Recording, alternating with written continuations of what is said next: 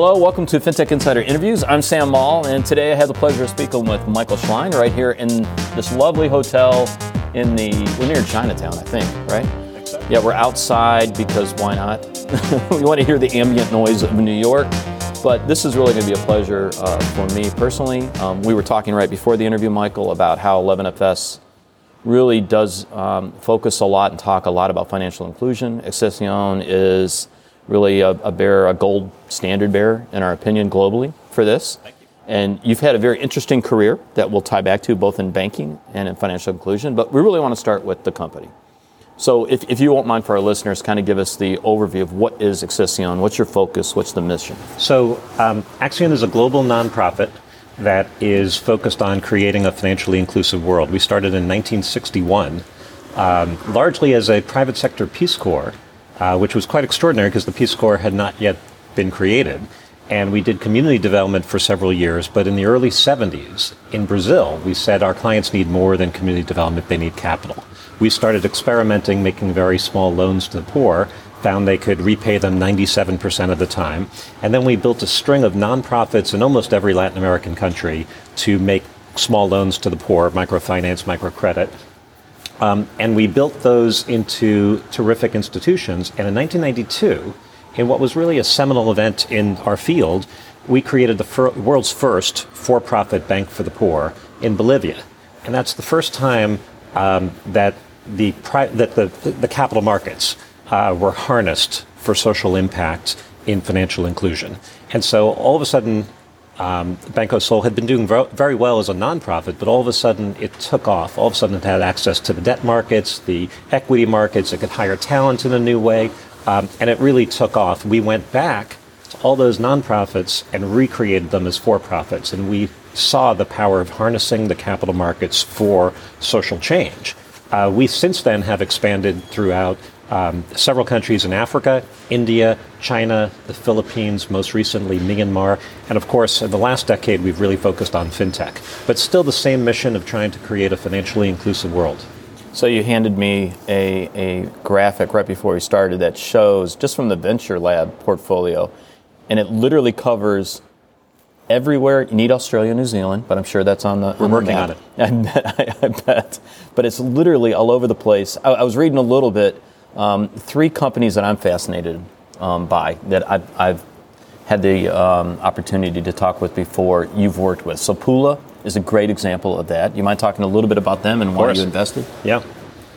Oh, so um, absolutely. So f- first of all, the what I showed you was a map of um, what we call Accion Venture Lab, right. which is our seed level investing. We're probably one of the leaders in the world in for seed level investing in fintech for inclusion. Um, and we do that all around the world. And I, I think we uh, have systematically um, found some of the most innovative companies in the world, all trying to harness new technologies to help service the needs of 3 billion people who are otherwise left out of the global financial system. Um, Pula is one of my favorites as well. Um, there's been a data revolution when you're talking about servicing um, 3 billion people. We've gone from being data poor to being data rich and obviously uh, phones. Um, well, there, there's all sorts of new sources of data. What Pula is very creative in using is satellite data. So working with GPS, right? Mm-hmm. GPS has changed all our lives. It used to be you'd um, you'd use it occasionally. Now I don't even cross the street without GPS. well, there's a huge. you do live in New York. there's a huge satellite industry where the quality of the data in just the last few years has gone up astronomically, and the price has plummeted.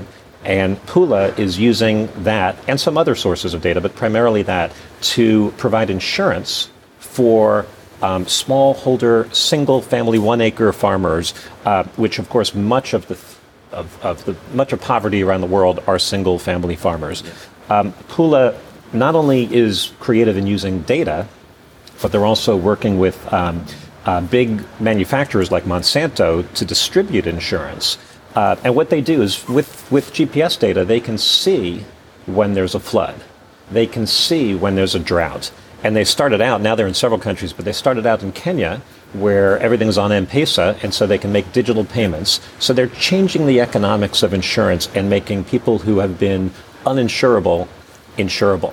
the partnership with Monsanto is very exciting. They have other partners like this as well. Um, how do you distribute insurance? They do it when you buy the seed.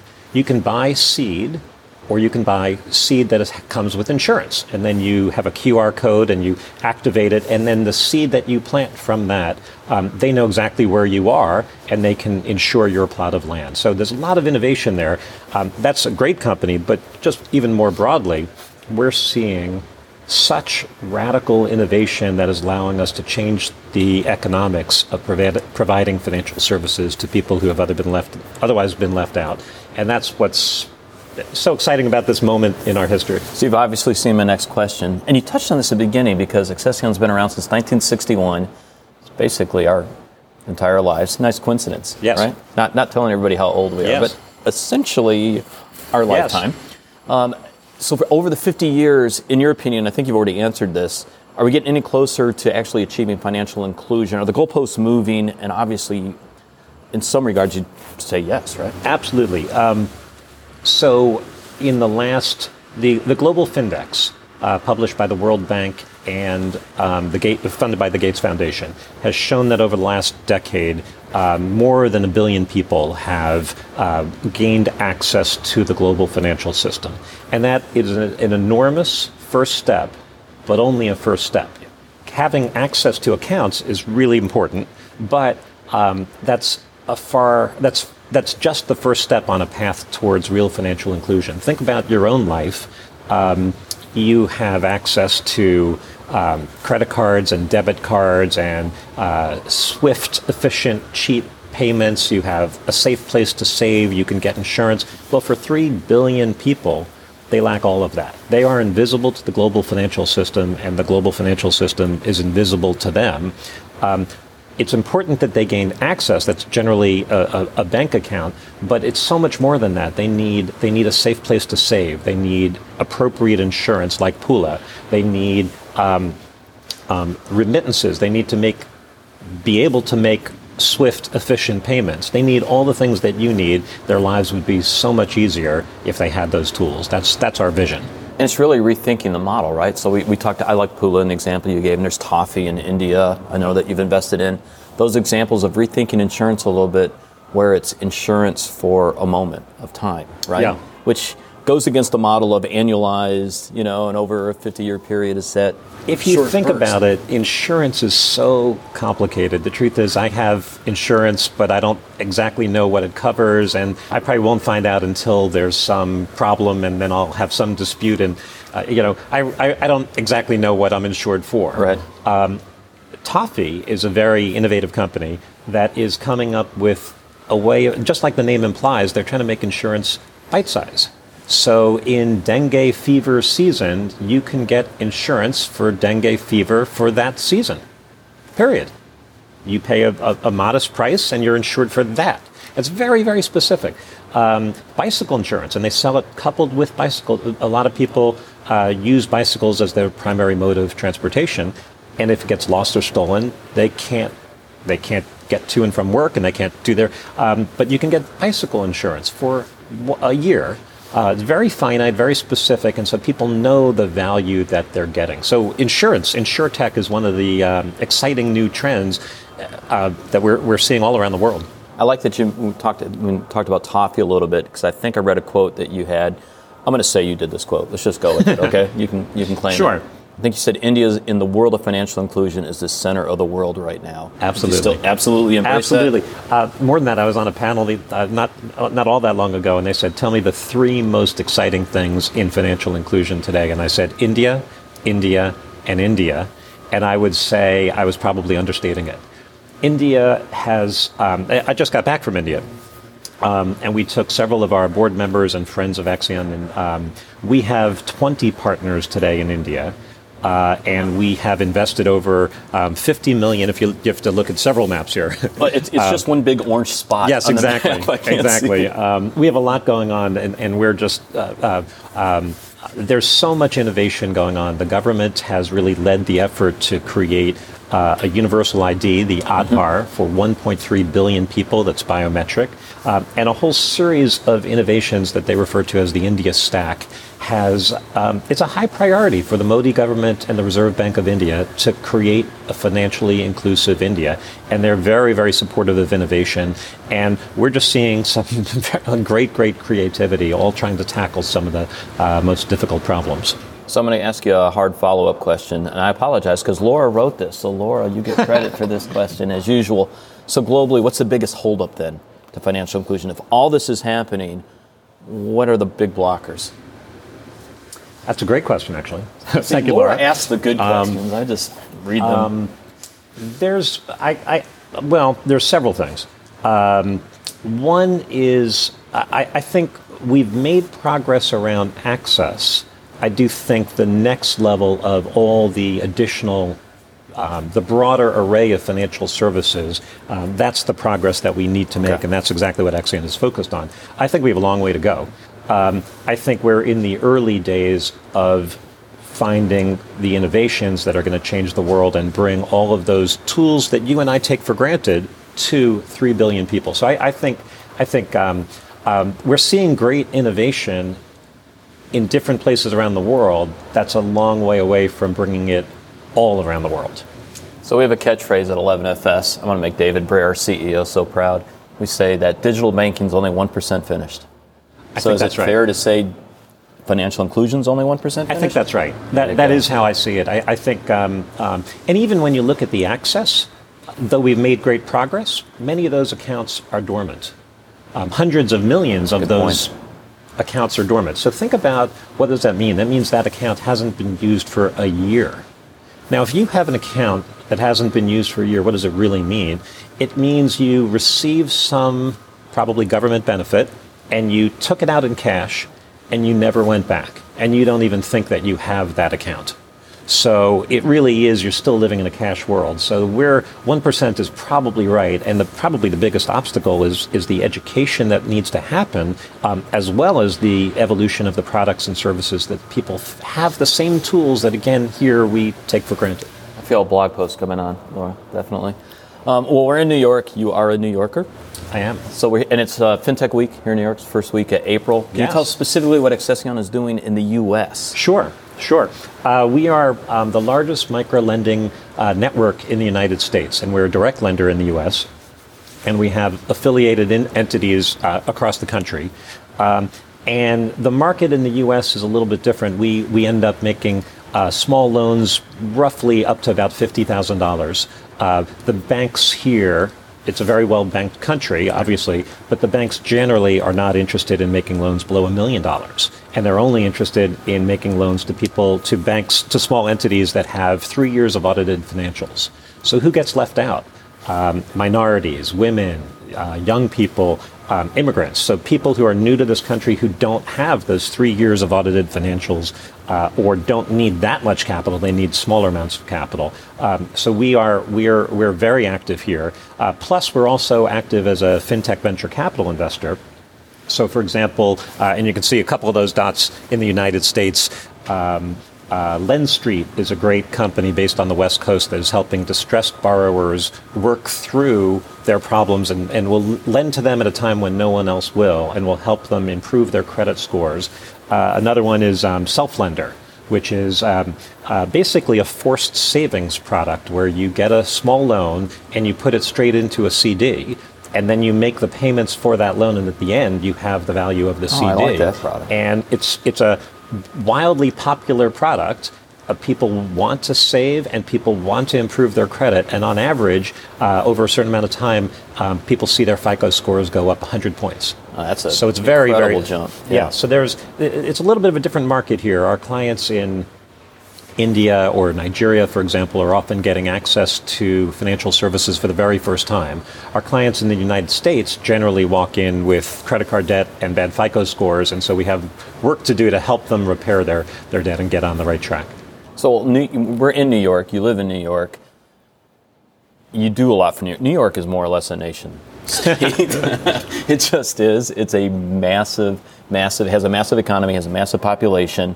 And when it comes to financial inclusion, there's a ton of work you can do here. Uh, if I read right, you have served as the chairman of the New York City Economic Development Corporation for Mayor de Blasio? Correct. Uh, the mayor and I met and have been good friends ever since um, the uh, Dinkins administration and he asked me to chair the New York City Economic Development Corporation. Accion is my day job. Uh, EDC is my hobby, uh, though I very much it's it's it's a it's a, a small government-controlled corporation whose mission is to try to um, energize and revitalize uh, uh um, um, and strengthen the New York City economy.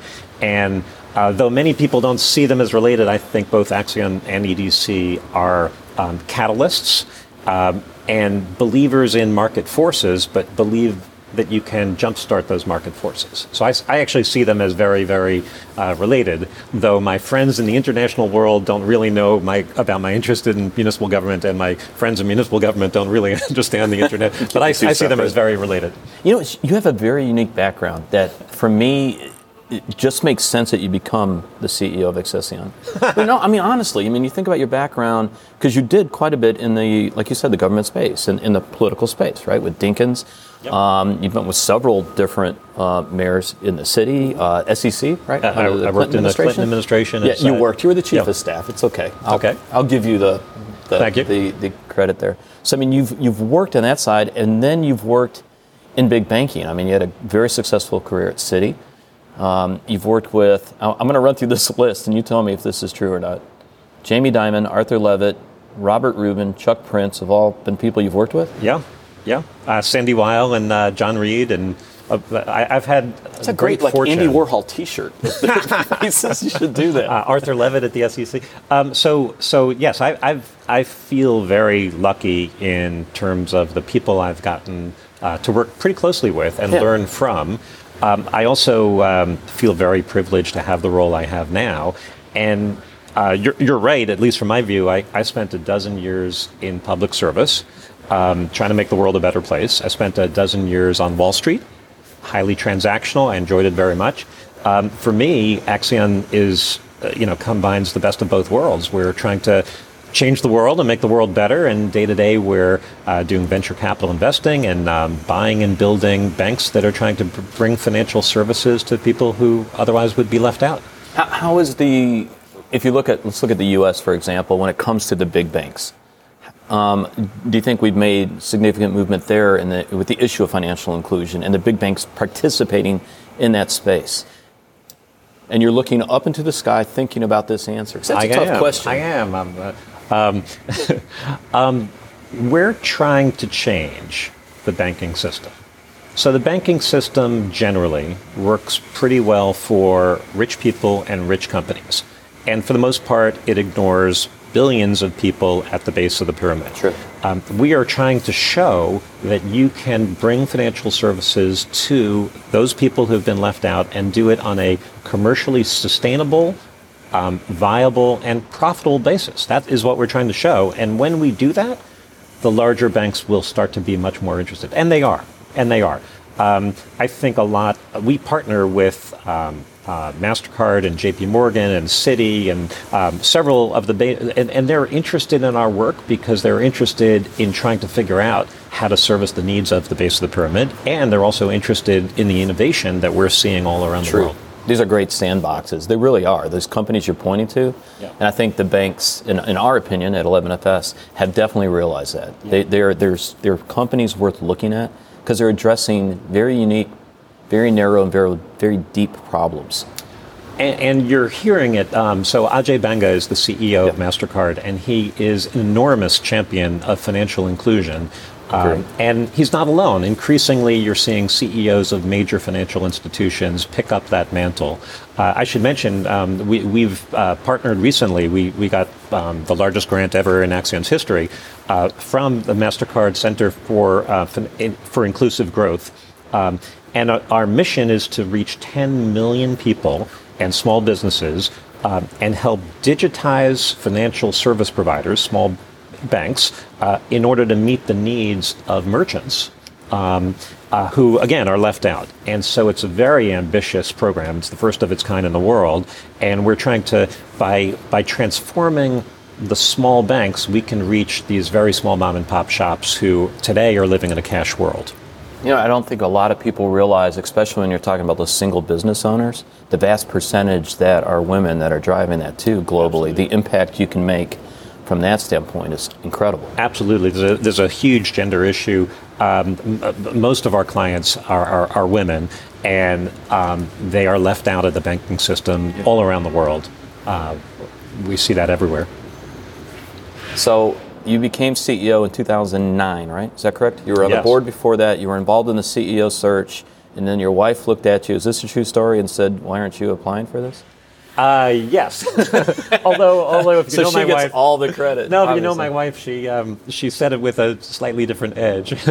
um, um, when I first was uh, being asked to join the board, uh, so my wife I met in the Clinton administration. She was a speechwriter for both um, uh, Bill and Hillary Clinton, and she had done some research on Accion and written a speech that Hillary Clinton gave, and um, and then I was being recruited to join the board long before I was CEO. And she basically politely said, They want you? Which, and she sort of honest. said the same thing yeah. when, uh, when uh, uh, yes, she was very supportive. Um, she also spent years in government and in the private sector, and then um, uh, worked at UNICEF for the last eight years. And so we, we're, we're tri-sector. The private sector, the public sector, and the nonprofit sector. Oh, that's sector. incredible. Yeah. yeah, a little power couple. I love that. It's, uh, it's very New York, of the two of you in a very good way. Um, so you joined in 2009. That was interesting times in the world, you know, especially when you said, you know what, I think we're going to focus on financial inclusion, coming right out of the financial crash. Challenging to step in then. Yes. Um, yes. You like a it challenge, is, obviously. No, it is. Uh, it, it, it's a, the way you phrase the question is very interesting. Um, at a time when the global banking system was probably more criticized than ever in my lifetime. True. Um, here, we were trying. We're trying to bring financial services to billions of people who are left out. And there's a little tension between the two of them, but I, I think it's easily reconciled. Um, we saw people in the United States lose their home, right? The mortgage yeah. market, something I never thought could happen, but it was, but it was happening, and you know, to many, many people. Um, and we all know we need to fix things, and we need to fix the, but but the answer is you don't get rid of the mortgage market, you fix the mortgage market. Right. And so we're trying to fix the financial services industry in so that it works for everyone. Today it doesn't. Today it ignores you know three billion people. Um, we do for the first time in history have the tools to change that. Um, you you see that whole portfolio of, of innovative companies they're, they're all very, very exciting. Some of them are going to fail, and some of them are going to change the world. And we don't know which, but we're set up as an investor and we invest and support and help build these, these, um, these partners. And some of them, I really do think, can change the world. Yeah, I think that's a, an excellent point, is talking about coming out of 2009 and technology and the advances we've made and, and how you can impact individuals' lives with those tools, right? So it's just not tools for those that have wealth, right? It's, it's looking at all aspects and bringing them in. And again, I'm looking at this lab portfolio, Excelsior Venture lab portfolio you showed me. I just saw Air on here. I love them too. I, I didn't realize Air coming oh, out Air. of the, the UK. Yeah. That's a fantastic company. Yep. I mean, on, all of these are. It, it's what do you think has been maybe the one or two key technologies that have driven this? I mean, mobile's an easy thing to say, obviously. Uh, there's a, why is this happening now? Yeah. Uh, certainly, the mobile phone revolution is is amazing. So, of those three billion people, something like 80% of them have uh, access to uh, cell phones, and increasingly they have access to smartphones. More than so, I think toothbrushes and toilets, if I heard the Gates Foundation exactly, say that. Exactly, yeah. and so that's a very, very powerful tool. Um, second is the connectivity that that is behind all that, but also um, cloud computing um, is allowing innovation to happen in remote locations.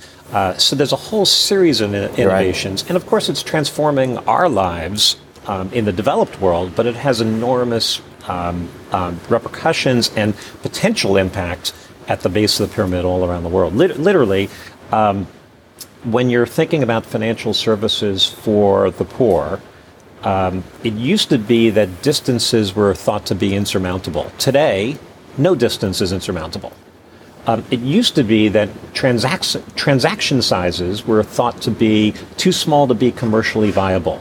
Now there's no such thing. There's no transaction size that's too small to be commercially viable. It used to be hard to know your customer, which in financial services you have to know your client in order to, to lend to them or provide them the basic financial services. Now we have data and data analytics that, that are allowing us to know our clients in new ways. So it's a very exciting time. But again, there's a lot of innovation. Some of it's going to work. Some of it's not going to work. Some of it truly can change the world. So, so we live in very interesting times from a geopolitical standpoint. I, am just about as deep as I will go into that comment. Um, but I mean, you, you, had you have a background in politics. So it, it's interesting though. When early on, I think right at the beginning, you talked about the, some of the, the countries that you're going into. You mentioned Myanmar, for yep. example. So again, this what is it about challenges that really put? So can you talk a little bit about that? What is it about the challenge? Because I mean, again, from a geopolitical standpoint, that's a that's a tough spot right now. Um, well, said the same about the U.S. Myanmar right has 50 million people, uh, enormous poverty, um, and uh, they've been left out of the world for 50 years. And they also are sandwiched between India and China, so they know what progress looks like. And um, they are rapidly trying to innovate and enter the world. And yes, there's no question there are challenges in Myanmar that um, are unlike other places in the world and, and uh, of great concern. Um, but we try. We don't. We don't work um, very much with the governments. We tr- are trying to work with the people, and we've worked in very difficult places all around the world. Um, uh, um, but our goal is to provide financial services to the people who are left out, and there are tens of millions of people in Myanmar, and so we you know, um, it would be nice if we could only work in uh, friendly um, um, countries, but poverty is where it is, you know, you have to go where the, where the people are. Uh, that means working in difficult places. We've worked in um, Colombia when Colombia was, was a very difficult place. Today, Colombia is Come a long lovely. Yeah. But, but uh, back then, we were in Bogota when Bogota was pretty dangerous. Um, so we're willing to work in difficult places and go places other people aren't for our mission. So it's, it's always refreshing when you do a lot of research on someone and then you get to talk to them and key messages that they've had out there for years keep coming back. So the word mission is one of them because I think you talked about the former CEO of Accion. Telling you that piece of advice it's about the mission. It's about the mission. Stay focused on the mission. Yes. And keep that at the heart of what you do. Absolutely. I, I'm, I'm very close to some of my predecessors and they are great advisors. And i do think that um, um, keeping focus on the mission is very very important uh, and it's different than the, the organization yeah. Um, and I'll give you an example. Um, the, our mission is to create a financially inclusive world. For many years, for decades, we were in the microfinance business. Uh, and we could have just stayed there. But really, the mission took us to new forms of technology and new ways of supporting them. Uh, microfinance is terrific. Microfinance as an industry has reached 200 million people. Um, but I think it's these new technologies that are going to help us re- to reach billions. So keeping track of the mission, and that was a wrenching change for us. We had to move from what we were good at to things that we were not good at, and make that evolution. But um, yes, it's all about the mission. So I, have kind of already bled into this second to last question, which was talking about the learnings you've gained over your career, and especially take uh, take a look over the past years at Accion, and, and obviously mission being critical for that. But if you could give one other life lesson that you got from that in a leadership role, that you, if you were to look to some, you're the next one who's going to replace you. When you sit across the table, you write them that letter. What would you include in there besides mission? So, um, thirty years strategy, but not just having a clear strategy, but having a clear and well understood strategy.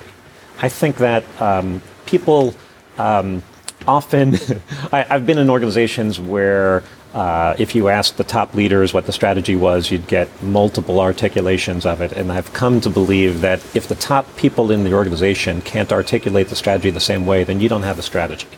And so um, having a strategy that is clear, well understood, easily articulated so that everybody knows it is really, really important. It's not, you can't just, if you have a brilliant strategy that's 500, 500 pages and no one can articulate it, you don't have a strategy.